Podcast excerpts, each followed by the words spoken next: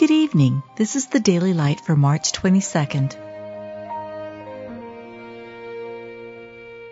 Be thou my vision, O Lord of my heart.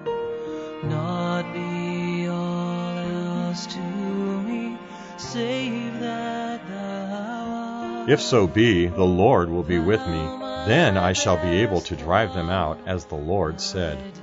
He hath said, I will never leave thee nor forsake thee, so that we may boldly say, The Lord is my helper, and I will not fear what man shall do unto me. I will go in the strength of the Lord God, I will make mention of thy righteousness, even of thine only. The work of righteousness shall be peace, and the effect of righteousness quietness and assurance for forever.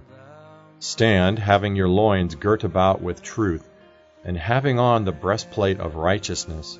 For we wrestle not against flesh and blood, but against principalities, against powers, against the rulers of the darkness of this world, against spiritual wickedness in high places. Wherefore, take unto you the whole armor of God, that ye may be able to withstand in the evil day, and having done all to stand.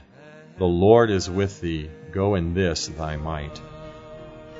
You've just been listening to the Daily Light, a daily morning and evening devotional of Scripture compiled by Samuel Bagster and published in 1825.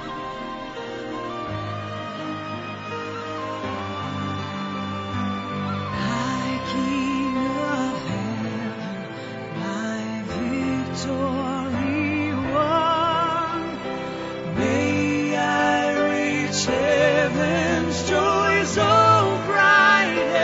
sun.